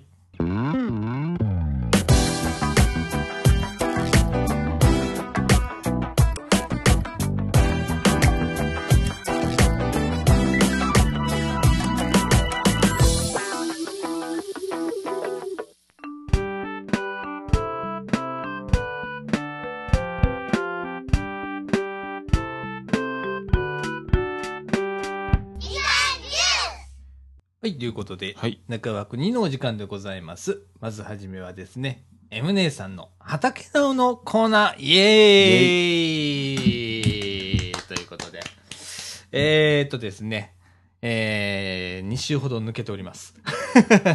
ので、えー5月の19日の投稿からですね、えー、っと、でございます。皆さんですね、ツイッターの方でですね、m アンダーバー畑アンダーバー now、えー m アンダーバー畑アンダーバー now という、えーツイッターアカウントを持っております。そちらの方をご覧いただきながら聞いていただければと思います。えー、と、まずですね、5月19日、ひまわり大きくなった。みんな太陽の方向いてます。ということで、ツイピックトン。よあんた、不思議だよな。うん。太陽の方向くっていうのがさ、はい。まだこれ、さすがにさ、あのー花は咲いてないけどさ、うんまだ葉っぱがピッと出た頃なんで、葉っぱが太陽の方向いてんだよな。うん不思議だよな、だから、こう生き物って。うん。なあ。やっぱこう、化学反応以外になんかあんじゃねえかと思うんだけどね、うん俺。ねえ、いそれから5月21日、大根いっぱい収穫ということで、ビッグドン。ねえ、大根。ほんとね、煮物をうちいっぱい作ってまだ食べてるわ。M 姉さん。うまいんだ。全然辛くないよ。うち煮物にして食べたけど。えっとね、えっと、鶏の肉と一緒にね、あのー煮たの。うん。ねほんの美味しいのよ。で、俺、ニコゴリ好きだからさ。で、今ハマってんの。はい。それからですね、5月21日、落花生、芽が出てだいぶ大きくなってきたので、そろそろ畑に植えようかなということで、ツイピックと。はい。落花生うん。ねえ。そう、毎年ね、えー、胸さんとこ名物の一つでございます。落花生でございます。はい。はい。えーっと、最初にね、えーこれなんていうのかな？あと、ポットみたいなやつで、うん。えーまず、えー芽を、芽をね、育ててから、それから畑にうん。植えるんだね。すげえ。いっぱいあんね。はい。今年もできるぞ。ねえ。うんそれからですね、5月23日、落花生を植えようと畑を掘ったら、パンが発掘されてびっくりな、パン？うんで、ピクトン。何？何？パンって何？何？パンって。何？ほ本当にパンだけど、これ何？なんで、なんで掘ったらパン？なんか動物が植えたのかな？パンだよね？うん。普通に。え？なんで、なんで畑、謎ですね。カラス猫とかうん。かもしれないね。ああ。それびっくりするわ。それから、新じゃがということで。はい。ね、あもうね、じゃがいもの時期でございます。ははい、新じゃがも美味しいございます。あの、素揚げしてね、うち食べた。美味しかったです。はいはい。それから、初きゅうりとかって美味しそうに育ったはいということで、スイピックと。えーね、うん初きゅうりでございます。みずみずしいでございます。でね、太い。うん。でね、あの、なんていうのかな。コシがあるっていうか、歯ごたえがすごくパキーンみたいな感じで大好きですございます。あの、やっぱね、あの、青い香りうん。きゅうりもそうなんだけど、青い香りがちゃんとすんの。うん、ん、すごいなと思って。はいそれから5月31日でございます。新じゃがいっぱい掘りました。小さいのはじゃがバタ。もっと小さいのは丸の、丸のまま揚げて塩かけて食べると最高。そうなのよ、そうそう。あの、皮むかないの。うん。食べるときね、皮ごと食べるとね、うまいの。へこのちっちゃいやつね。で、ピックドンでございます。いや、これほんとね、ーうん。いや、じゃがいものちっちゃいのね、いいんだよ。といっぱいできてるね、これ。農家じゃん。農家じゃん、この入れ物とかもうすでに。ねえ。いやーなんか、あの、北海道のほんまやな、なんか風景が。風景です。そう。北海道って感じだね。すごいよなそれからですね、もう3日前でございます。え、これ3日の日なのかな ?3 日前だよね。3日前です。3日前だね。しばらく雨の予報だったので、降り出す前に、トマトやキュウリを支柱に結ぶ作業をしてきましたということで、えーっと、雨で倒れないように、写真はトマトということで、こまめに、えっ、と、脇積み、え何これ？脇目はい。積みしてたのに、気がつけばこんなうっそうと、うんえー茂っちゃったということで。あー、トマト。うんもうね、次から次なんだろうね、これね。うん。うん。やっぱいっぱい作業することあんだよ、これ。支柱立てたりだとかさ。でさ、エムネさんところのさ、やっぱりあの、こう支柱とか見てるとさ、本当に綺麗に等間隔になってるしさ、結び目見てごらん？すっごい、几帳面な結び方してるじゃん。はい。やっぱこれなんだろうなと思うね。うんそれから同じ3日前でございます。勝手に生えてきた赤じそ、青じそも綺麗に植え直しました。ただちゃん、また赤じそジュース作ってね、ということで、ツイピークの。はい、あの、赤じそ、そうです、しそジュースね。うん。はい。ああ、もう、立派でございます。あのね、この葉を摘んでね、あの、煮出してね、うん。ジュース作るの。へで、うちは梅梅としそのジュースを作るんだけどね。え、作りますよ、今年も。で、今、梅ジュースの準備もしております。今、ちょうど梅がね、生梅が出てきた時期なのでね。えー、今年もいっぱい作ります。はい。はい。それから3日前ですね、これも。人参、葉っぱ、もじゃもじゃ。ちょっと人参になってきた感じがしたので、試しに掘ったけど、まだ8センチぐらいしかなかったということで、まだしばらく待たなあかんかなーいうことで、えーと、人参、掘ってみたんだって、まだ8センチぐらいちっちゃい。あ、本当？なんか、根元ちょっと見えるんだね。あー、なるほどね。でも、はこの、この下8センチぐらいしかなかった。あの、よくあの、ななんていうのあれ、ソテーするやつ。あの、そういうもんで出てくるやつ。なんか、あありますね。うん、あれ、あれ美味しいじゃ。うんん。ね。はい。あーああいうのに使ったら美味しいと思います。はい。えー同じ3日前でございますね。梅雨入りかということで、ここのとこ用水路の水がなくて、あ、そうなんだ。畑の水やりに水をポリタンクに入れて車で運んでたけど、これでもうはか運ばなくて大丈夫かなということで。うん。ね、あの、ウェザーニュースの方の。これヘッドラインにあリンクしてんだね。はい。ああ、そうだね。あ、用水路水なかったんだ。へえ。で、水やりするのにポリタンク、あ、車で運んでたの。もう呼んで、あの、手伝うから。水やり。ね、うちも車出すから。本当にね。うん、もうこれでね、いっぱい今ちょっと雨降る、うん。ね、時期になりましたしね。えー大丈夫だと思います。え、むねさん大変だね。本当に。はい、それから2日前でございます。えっ、と、強風でひまわりが倒れてしまったので、慌てて支柱を買ってきて立ててます。ということで、えっ、と、ちょうど、そう、風も強かった日あったね、うんそういえばね。そうですね。うん、うち日よけのね、幕をこうベランダにしてるのがね、全部あの、取れた。うん。うん、紐が切れてね。ああ、大変だね。こういうのがあるんだね。うん。強風、風が吹いただけでね。で、トウモロコシも支柱む、支柱立てて結びつけてるけど、風が半端なくすごいということで。ああ、トウモロコシもな、なるほどな。でも大変だよな、これ。一個ずつこう、支柱立てて。そうですね。ああ、本当だ。わあ、大変だ、こら。うん。いやいやいやいや、こういう苦労があるんでございますね。いやいや、本当でもこれ、ねうん。え、夏までだもんね。そうですね。ねえ。いやいや、こ、この苦労だよ。この苦労だよ。うん。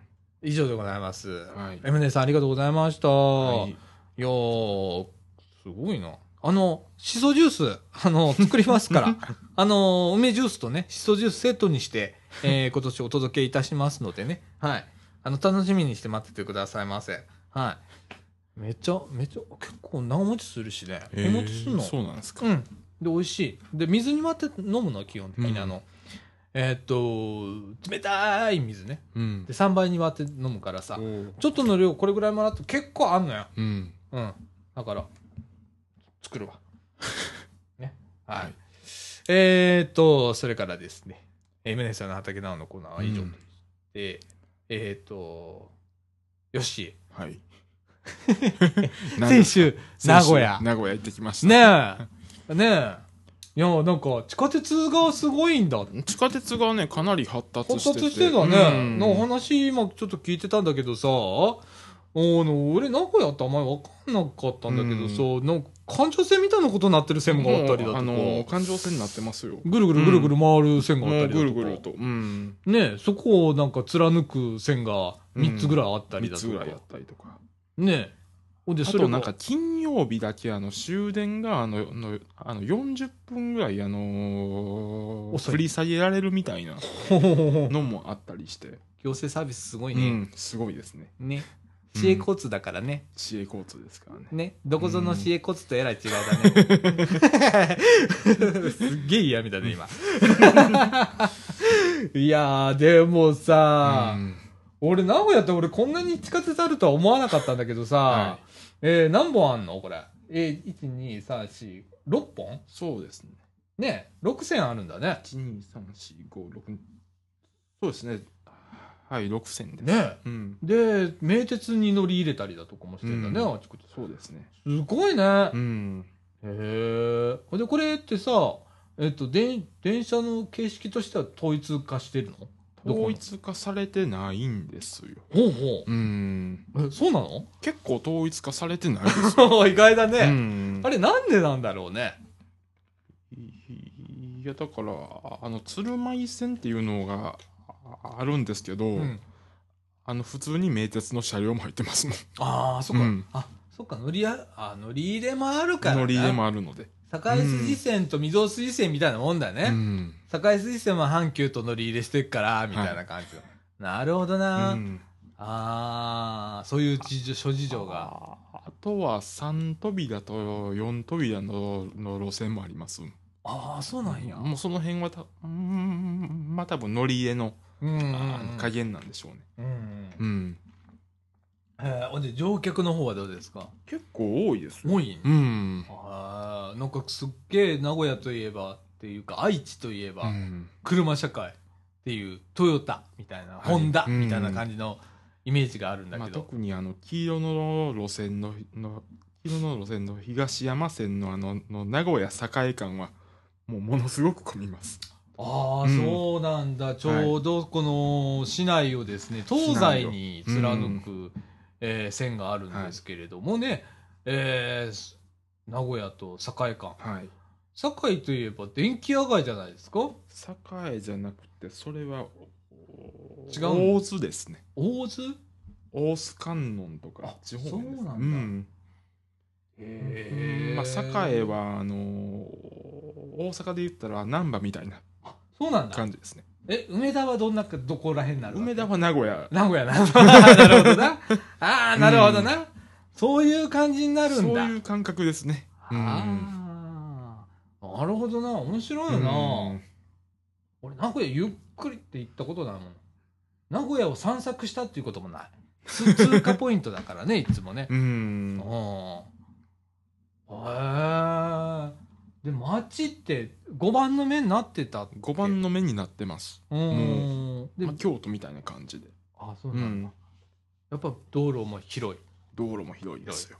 さすがみたいな感じ、ねえいやー車はすごいよなと思うよね、うん。いつもね。車道車はね。路見てたらうん。ねうん。へえであのほれヨッシーといえばうん。あの看板外区表示板ですね。外区表示板、うん。何丁目とか書いてあるうん。看板ね、はい。あれの研究家ですもんね。研究も一応してますけど。ね ヨッシーすごいもんな。あれそこに着目するってすごいよねまあでもあれはねうん。あのどこにも メディアにも注目されてないっていう。いやでもさ 俺思うんだけどさ、廃墟とか団地とか誰も気にしなかったじゃん。うん。今すっげえ廃墟とか大団地とかブームですね。行ったじゃん、ということは俺絶対どっかでその時代来ると思うの。そこに。12年やってますよ。全然ブームがいや来ない。まだまだ今からあれがねなくなりだすと来んねんああれ多分なくならないと思う。なくならへんか。逆に。増えていくか。増えていくと思いますよ。そうか。そうだよな。なくなかなかなくならへんわな。あれってはい。何？鉄なの？いや、あれ最近は、あのアルミですね。アルミなんだ。あの、また、あの、アルミに戻ってます。なんか、プラスチックっていうのもあったんですけど、おうおうあれは、あの、いあの、色あせが激しいんで、耐久性も悪耐そうやな久性が悪いんで、そうやね。色あせもするよな。粉吹いたりな。そうなんですよ。ああ、なるほどうな。ん。ああ、それでやっぱステンになるわけだ。なるんですよ。ああ、うん面白いな。へえ。いやでもそういうこう表記の仕方だとかさ使ってるフォントとかさ、文字ねそっちを気になるんですよ、すごい。そうだな、あうんあいや特に文字なんてすごいうん。こう時代時代的に流行りがあって。もうまさにそれなんですよ。そうだよな、うん。今だ今だったらまあユニバーサル系のこううんフォントに変わりつつあって、うん。ね。あのシンゴシック系のね。シンゴシック。あーうん。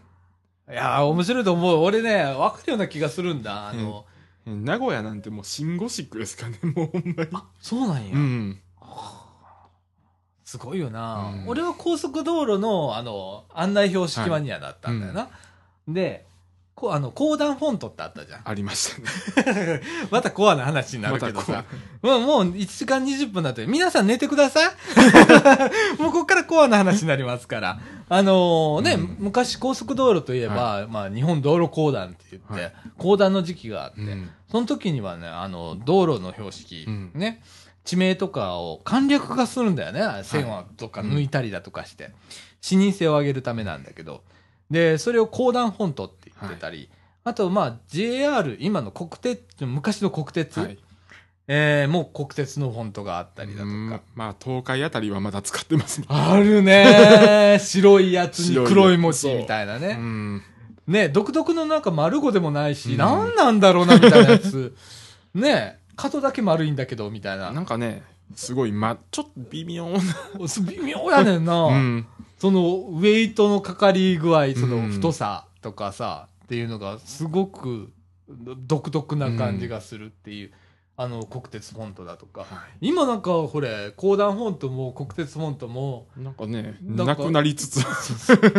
な、なくなりつつあって、うん全部なんかユニバーサルのシンゴシシンックゴシック。になって、で、その中で、その、公団フォントだとか、国鉄フォントをうん最近パソコンで再現して、フォントを配布してる人がいるよねし。てますね。有志が集まってフォント作ってね、ついに。やってるよね。はい。あれって素晴らしいプロジェクトだと思うよね。うんだからよく使う文字だけ先に起こしていくんだよな、あれうんどんどんと。そうですね。なあ。いや、今ほぼ高速道路はほぼ全インタうん。ーできるみたいよ。おー。そこまで揃ったみたい。すごいです。うん。いやー、あれね、俺はなんかすごい独特なあのうん味のある書体、好きなんだよね。うんあとあのもう、JR もそうだけどね、はい。独特なフォントとか、あと、まああの、JR になってからね、新快速とかっていう、うん快速とか、普通とかって書いてるところが、はい。ちょっと斜めになって、スピード感のあるフォントみたいなやつあのスピードは、ああのスピード感のあるフォントが、あの、案内板にも使われてるんですよ。天王寺駅とか。そういうなのがさ、うん結構こう、クッとくるっていうのでさ、あの、マニアックなんだけど、あの、なんかつくんだ。あれね、多分昭和の匂いがどっかあるんだろうね。そうですね。で、それをやっぱりね、感じ取ってるやつは、やっぱ未だにそこに目が行くんだよね。うん新しくなったとしてもね。ああ、わかるわかる。だから最近さ、あの、はい高速道路とかでさ、はい。視認性上げるためにさ、あのー例えば、えっ、と、逆光になった時でも、標識がちゃんと見えるように、はいあの、逆光になってたら、標識がね、真っ暗になって見えなくなるから、さっき穴を開けてるじゃん。はい細かい穴をいっぱい開けてさ、で、透けて見えるようにはいっていうようなうん試みやってたりするんだけどさ、あれ出た時俺見に行ったもんな。第二京阪まで。あれいち早く入れたら第二京阪だったんだけど、見に行ったもんな。あと、うんでっけえとかって思ったけどね。標識もね。うん。あれすっごい値段するんだってね。すごいですよ。標識とかね。そう、これです。あの、天王寺駅に使われてる。おここに普通これおーすごいすごいすごいすごい。うんすごいよな。そういうのこ、なうんあ、あの、な、例えば、なん、なん、なんて言うんだろうね、あれね。そうですねだからさ、最近さ、あの、LED の表示がなくなったじゃん。行き先表示板でもさ、ホームの。なこんな感じですねわこのフォント忠忠実にいったな、みたいな。忠実。にそうやな。うんあのさ、印刷物とかできるじゃん。はいで、あのー LED のつぶつぶのはい行き先表示板あるじゃん。はいあれは再現できないじゃん。うんでも最近さ、今度、こう、液晶ディスプレイ使うようになったじゃんか。はい行き先表示に。うんってなると、あれが表、また復活できるようになるんだよね。そうですね印刷みたいに出せるからさ、忠実に、リアルに出せるようになったりうんするんだよな。で俺さ、それを、20代とか10代、うんもうコンピューターで出した頃にああいうことが好きだったからさ、俺絶対こんな時代来ると思ってて、もういち早くこういうのが出るようになったら、いち早く参入してやろうと思ったんだけど、はい外れたね。もうね、来るのが遅すぎて、待ちくたびれてやめたみたいな。そうなんだよ。でもなんか、名古屋の方なんか、逆に液晶出る前から、ブラウン管でやってなかった？あのそうですねそうですい今でも全部液晶になりました名古屋鉄道、おー。うん昔、ブラウン管でやってたよね。昔はあの近鉄もやみたいなったよな。ブラウン管でしたけどそうやな。うんそうそう。だから俺絶対にこの時代来るぜと思ってたんだけどね。来るのが意外と遅かった。そのうち飽きちゃったみたいな。あるよね、うん。あとなんか名古屋でなんか面白い、こう、気になったところとか。いや名古屋のあの何やろう。なんかあのウイローとかがはいはい。普通に売ってますよ、ああ、ウイローうまいんだよな。ウイローね。ウイローこの間ね、俺みかんで食べたの。ちょっとあの、有名なところのウイローをね、事務局さんが、うん。あの、出してくれて。だちゃん、ウイローの美味しいやつがあるから、ちょっと食べていきな、みたいな感じで。うん食べたんだけどさ、はい、ウイローの美味しいやつほんまにうめえよな。そうですね俺ウイローバカにしてた人だったんだけど、ウイローうまいよな。あれでもカロリーがすごい高いんですあよ、そうなんや。うんえ、そうなんや。ああのああの大きいやつ1本890カロリーがありますよえー、そうなんや。はいああ。調べましたけどいや、ウイローうめえよな、意外と。なんてことはないもんなんだけどな。うんああ。何か他に、名古屋。まあ鉄道ネタなんですけど、うん。ああのあの名鉄はすごいややこしいと、ほうほうほう。うんあああの名鉄名古屋駅は、ほうん、う。え、どうややこしいんですか？あああの時刻表が4つあるんですよ。ほうほうほあの同じ方向なのに、う。ほう。うん、それは選別とかじゃなくて？選別で？もうあのああの直通をいろんなとこでしてるんでうんうんもうあの案内板を見ないとわからない状態、うん。もうカオスな状態になってんねや。うん、もうずっとカオスなんですよ。あ、そうなん、うん。え、ほんなら、よっぽど乗るときに注意しないと、初めて乗る人なんてどこ行くんだろうみたいな感じになってるじゃないと岐阜行きでもあのいい犬山経由とほうほう。あの本線経由の2種類あんの？のい一応い一応2種類なんですけどおああああといろんなとこにあの, ま、あの回ったりぐるっとなったへえりあ、そうなんや。経由がいっぱいあるんでへえ、うんそんなにだから名鉄っていうのは、線を持ってるわけだ。持ってるんですよへえ。俺、名古屋、名古屋って本当行ったことないから、なあ。名古屋はだから独特やと思いますよ。あもうあのもうあのよく日本のホームだけで名古屋駅が成り立ってると思うような。え、名鉄の駅？名鉄の駅日本。しかもないの？あああああのあのなんていうかな？なんていうかな？2線あって3ホームあるんですよ、はいはいはいはいはいはい。もうそれでやってるからおお、そうなんや。うん。かげえな。じゃあもうひっきりなしや。ひっきりなしですねもうへえ、うんあれ、どんつきの駅やったっけ？いやもう通過線通過線か。完全にあじゃあ、それで済むわけだ。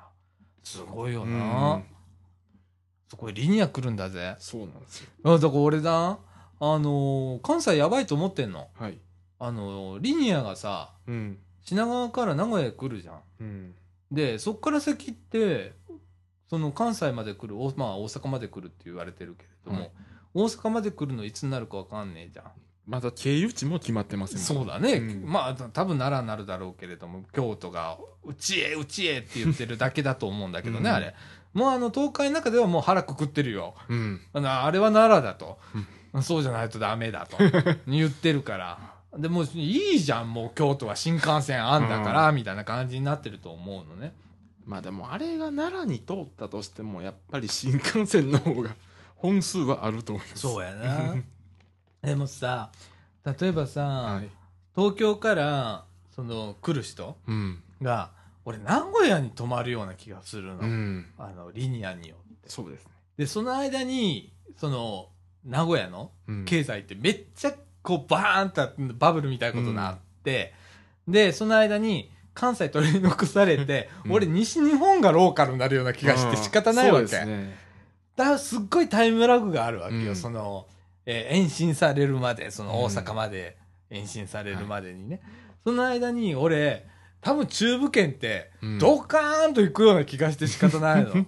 基礎体力はあるわけじゃん、うんトヨタみたいなところがあってうさ。んね？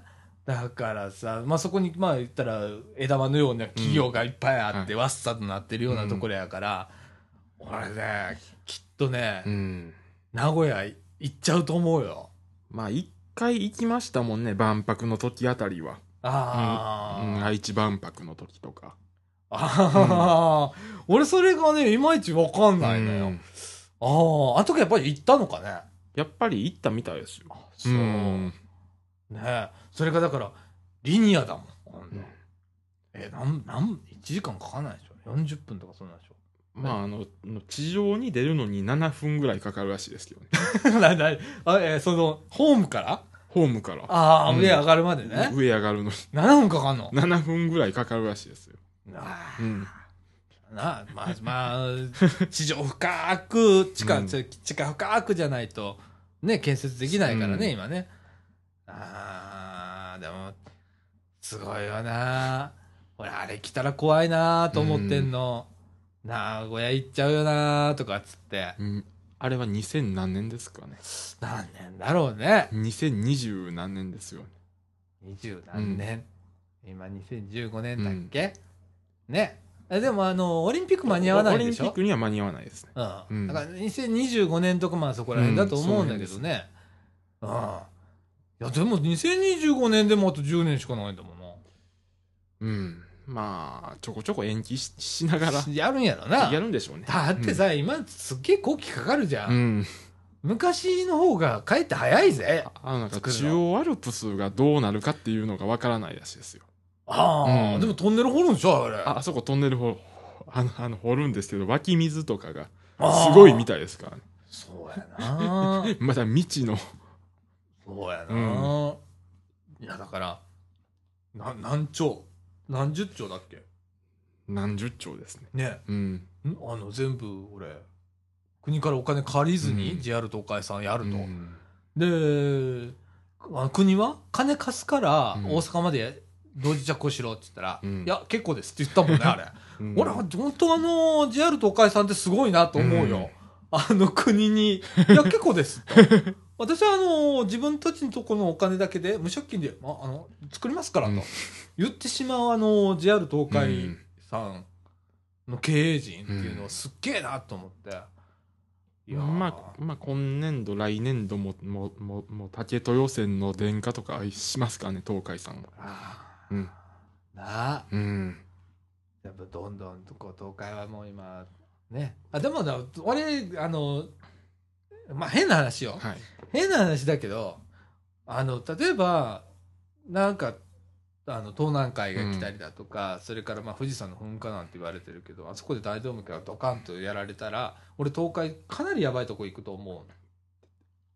あのリニアの問題もそれなんですよ。断層の下をトンネル掘るんで。なるからな、うん。であれだけの長い区間を通るわけだから、うん。どっかに断層引っかかるんだから。いや長野で引っかかるみたいです。絶対に。うん。うんどうもんうん。だからさそれを避けつつとかっていうのはもう土台無理だから。無理ですね。うん。だからそういう時にまあ俺さうん。あのだから北陸新幹線の方が先って思ってた 逆に言うと、うん。なんか東海ラインがやばくなった時にどこを迂回するかっていうことを、ライフラインとしては考えなきゃダメじゃんか。阪神大震災の時にめちゃくちゃ苦労したわけやんか、そうですね。なあうん。中国道もダメだし、うん。とかなった時にあの下道でみんな三木とか小野の方回ったりだとかして、あの輸送してたわけよ。綾部とかも使われてたしさ。あああの神戸電鉄経由とかも使ってましたもんね。そう。だからトラックなんかさ、一般国道使ってやってたんだからさ、ああいうことを考えたらさどれだけ迂回路が必要か、うん。第2第3の迂回第路がね、うん。必要かっていう時にさもう骨格できてるとこ、まあ、言ったら東海道本線があってうんそこが幹線で、新幹線ができる。新しい幹線じゃない、うん。新幹線っていうのは。なんだリニアっていうのは新新幹線なわけじゃんか、はい。3本目作ってどないすんねん 思うわけ。それやったらなんか北陸の方へ回してとかっていう方が、その何かあった時の利用価値ってあるんじゃねえかなと思ったり。中央線の南南側ですからね、うんうん。リニアが走るのが、うんうん。うん。だからあんまりあの分散っていう形にはなってなないってないよな、俺も思うね、うん。同じだけのその被害を受けるような気がして、その富士山の南にあるか北にあるかっていうだけの違いであって、なあ。いや俺は本当その時の東海の底力うん。が試される時かなと思ってて、うん。なあ、まあ、東海自体が被害に遭ってるってあんまりないですそう今までない今までないですもん。うん。そうやね、うん。で美味しいとこだけもらってるから。だけですもん。だから、うん、それをね、うん。あの経験した時に、まああの西日本はな、はい。阪神大震災あったりだとかしてるし、で東日本もね、うん。東日本大震災経験したったし、ってなるとな、うん。こっからだよ。まあな阪神大震災のの時も2年ぐらいかかるとは言う言われてましたもんね。そうよそれをさ。あれだけの期間でやっちゃってさ、うん。崩れたとこジャッキアップして作ったやね、うん。とかあんなこ発想しねえぜ普通、うん。でもそれやっちゃったもんなちゃんとな、ね。えあれはすごいですよ。すごいような、んいや名古屋。これから俺はあのすげえなと思ってるの 名古屋。あのリニアができ,、うん。できたらね。できるまでになんかいろいろあると思う,、思うんだけど、うん、名古屋は行くぜ。まあ、交通網もしっかりしてますしね。そうだね、うん。便利だもんね、うん。いろいろとね。高速も結構ねあそこら辺ごちゃごちゃごちゃごちゃ作ったからね、うん、いやー。名古屋なんかい一回ゆっくり行ってみないとダメだね、まあ、近鉄特急でもは結構早いですしね。あそうなんや、うん。へえー、そうなんや。あの金券ショップで3300円ででので乗れますもん。あそうなんや、うん。へえー、あ近鉄っていう手もあんねんな、うん。あー行ってみてえな。あれちなみに余談になるけど、はいその京都から名古屋ってある？京都から名古屋は近鉄はないですないよな。うん、もう JR で行行った方が早いですね。そうだよな、うん。あまりにもだよな、うん。それはな。なるほどな。じゃあちょっと一回ちょっと行ってみたいな。うん。名古屋っていう街。ゆっくりと。でも結構歩きやすいですしね。ああそう。へえ街の真ん中行ったことないんだよな俺もうああのでっかい松坂屋がありますよ。あそうなんやうん。あそっか。あの名古屋本店ですから。そっかそっか。ものすごいでっかい松坂屋がありまあすそうなんや。おー。おー、うん。なるほどな。名古屋あ一回ちょほんまちょっと一回行ってみなあかんな。うん。ねえ。ということで。今後どっか行く予定あるんですか？いやないです。もうないと、うんどっか行きたいところとかないの？次狙ってうるとこ今のとこないですね。今んとこないうの、ん。あ、そうなんや。なあ。いや、いいなあ名古屋とか。俺、東京すら行ったことない。最近。若いこと東京行ってねえなあって思って。でも名古屋の人はスガキ屋とか好きですわ、やっぱり。あ、スガキ屋、おうああっちスガキ屋は向こうなんで。うんあっちそうなんやうん。もうどこに行ってもスガキ屋がある。あ、そうなんや。なあ、うん。こっちではめっきり見なくなったね。めっきりね、見なくなりましたけど。昔俺、高槻に大英があった頃に、大英の中にスガキ屋あったよね。あありました、ありました。あったよね。あそういえば見なくなったよね。うん。そうだよなへえ、名古屋で多いんだ。多いですよ。へえ。それもちょっとなんか魅力だな。あと、名古屋といえば、なんやろうね。米田は、もうこっちも、こっちもできたから、そんな珍しくなくなったんですけどね。うん。うん。でもなんかさ、あの、こっちの米田より、向こうの米田だっていうのは、なんかこう、街道筋にいっぱいあるイメージがあんねやんか。ドライブスルーみたいじゃないけど、その、駐車場を抱えうたん。幹線沿いの、感染と。ね、うん郊外店が多いような気がするよね。うん。ああ、いや、米だな。あとは、やっぱり道路が広い。道路広いな。アホほど広いよな広。だから車線が迷うんだよ、いつも。田舎者になるんだよね、うん大阪人でもな。そうだよな。それはあるな。うんああ。いやでも、な、名古屋いいな。あと、まあ、あの、珍しいところで言うと、あの、んあの、名鉄の瀬戸線が昔、あの、の名古屋城の堀を走ってたっていうのがへあってえ。、うん。あ、そうなんや。へうん。え。で、今どうなってんの？あの、ああの、今も、今は地下化されて、ああ、うんもう、うんもうそっちはなくなったんですけど、ああ、堀を走ってたの？堀の走ってたんですよ。へえ。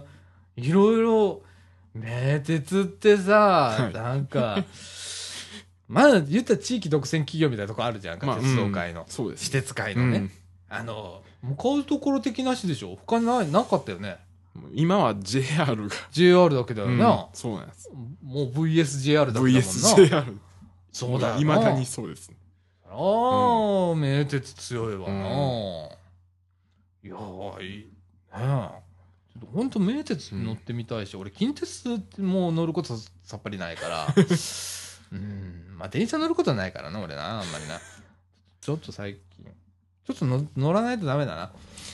うん。ちょっと名古屋。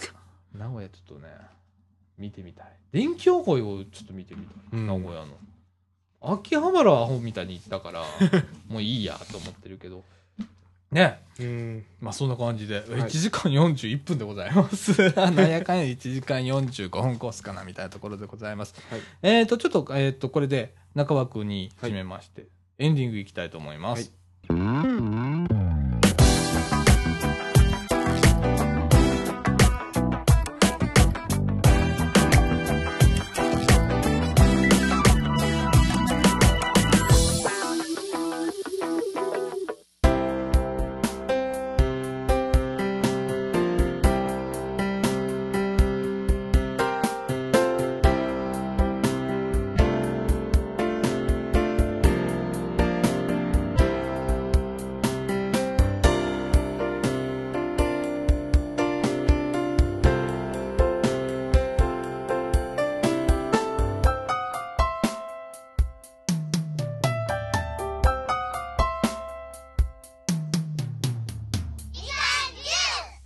エンディングのお時間でございます。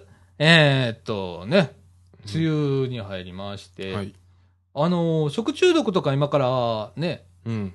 流行るので、あの、今まで大丈夫と思ってて、外でちょっと出してたもんとか、はいあ冷蔵庫入れてください、皆さん。本当今から 本当急に増えますからね。うんあの、実はうち去年ね、一回ね、夫婦ともども、あのー当たりましてね。お弁当で当たってね。でね、あれ面白かったんだよ。あの、かみさんが朝作ったお弁当があって、で、えーっとね、昼飯用にそれ作ったのね。で、かみさんはそれを持って会社に行って、で、俺は家で食べて、って。俺、ちょっと早めに食べたのよ。11時半ぐらいにお腹空いたからもうお弁当食べようと思ってはいお弁当食べたの。で、かみさんから12時ぐらいに、はいお弁当食べちゃダメって電話かかってきて、なんで？って言ったら、当たる当たる当たるとか、私今当たってるの？とかって言って、言った時には、もう俺戻してたから。遅いわって。もう、もう今俺青い顔してるし、みたいな。あったよ、去年一回。うんだからね、ちょっと、それが多分ね、今ぐらいの時期だったと思う。うんうん。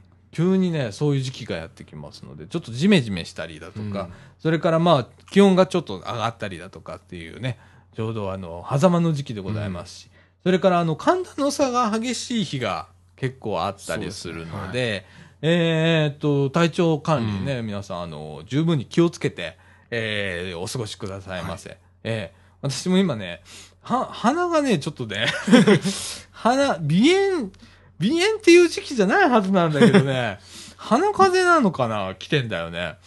うん、だから、扇風機に当たりすぎても風邪ひきますしね。それ、それはね、あるんだ。あの、寝るときにね、あの、扇風機かけて寝るバカい、この時期にいないだろうと思ったら、俺、こ俺ここにいるからね。同じくです。あ、そうだや。もうあんまり暑いので扇風機をず扇っと風機かけて寝るよな。かけっぱなしで。そうやね。ほんで朝寒ーとかなってんねやんか。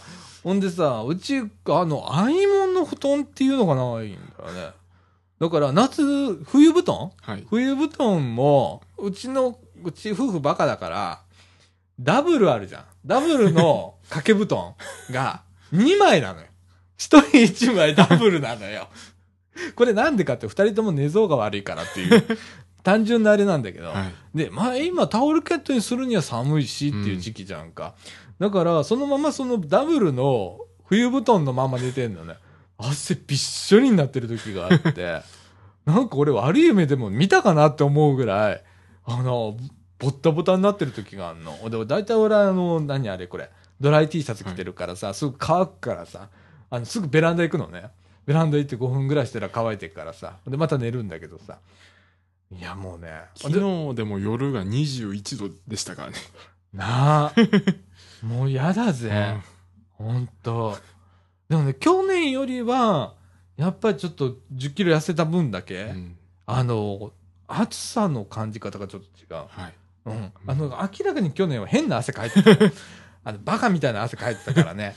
あの、うん、それはね、うん今年ちょっと減った感じがする。うん。あとちょっとね、体力今からつけないとダメなんだと。もう、それですよ。そこなんだよ。やっぱね、40、今年5なんだけどさ、あの、体力つけないといけないのと、まあ頭にちょっと筋力つけないとダメなんだよね、俺。そう、あの、夏は体力消耗しますよ。そうやね。夏ね、夏バテだけは注意しないとね、いけないのよ。だってさ、家の中にずっといるんだけど、家の中で熱中症になりそうになるわけじゃんか。過酷な中でやってて。うんだからさ、今年本当あのまずプールはい。は行こうと思ってんの。お今年はね。で、あの、泳ぐんじゃなくて歩こうと思ってんの。はいプールの中で。で、えっ、と、8月かなんか、7月の末はうん絶対に俺白浜行くんだけど、うんえっ、と、8月の末も行くんだ。あ、白浜のサマーキャンプが8月の末、えー室田さんがあの、メールありがとうございます。すいません。あの、全然返事出せと、返事かけておりませんが、あの、届いております。あの、り紹介、あの了解いたしました。あの、は8月の末ですね。はい。何日から何日までって、20何日から。でもう、日付が決まったのね。で、えーっと、わかりましたので、私参加しますので、はい。ということはですね、7月の末と8月の末は、白浜行くので、僕はあの白良浜デビューをします、今年初めて。はいはい。十何年？あそこに 通い続けて、白良浜で泳いだことないんだから、俺。水にチャポンとも使ったことないんだから。だから俺今年初めて、初めて。白良浜に浸かるという行事をやりますので、はい。もうそれもなかったら中継するんですか？せえへん、せえへん。それええな。やけど俺多分お姉ちゃんばっかし映ってそうやから、それはちょっとね、あの、あの、お縄になるから、うん、あの、ほんとすごい街になるんだから、白浜って。あの時期になると。はい。普通の格好でいる方がおかしいんだから。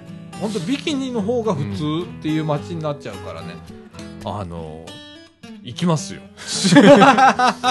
で本当は泳ぎます、はい今年はねはいシュノーケルつけてね、あの泳ぎたいと思いますはい。はいそれに向けてのちょっとねあの体力作りうんしたいと思います。はい。ということでね、皆さん、あの、朝晩、特にね、朝晩と、あと昼のあの、熱中症ね、はい。ええ、十分気をつけてくださいませ。はい。ということで、えーっと、こんな感じですね、もう。もう22時30分じゃんっていうか、1時間48分っていうもう1時間50分近く言ってますので、はい。今日はこの辺で終わりにしたいと思います。ははいい。ということで、みかんジュース、この放送は NPO 法人三島コミュニティアクションネットワークみかんの提供でお送りいたしました。今週のお相手は、さあちゃんこと佐藤岡実と。えっ、と、えっ、と、よしごと吉村でした。はい。ということで、えー、また来週。さよなら。さようなら。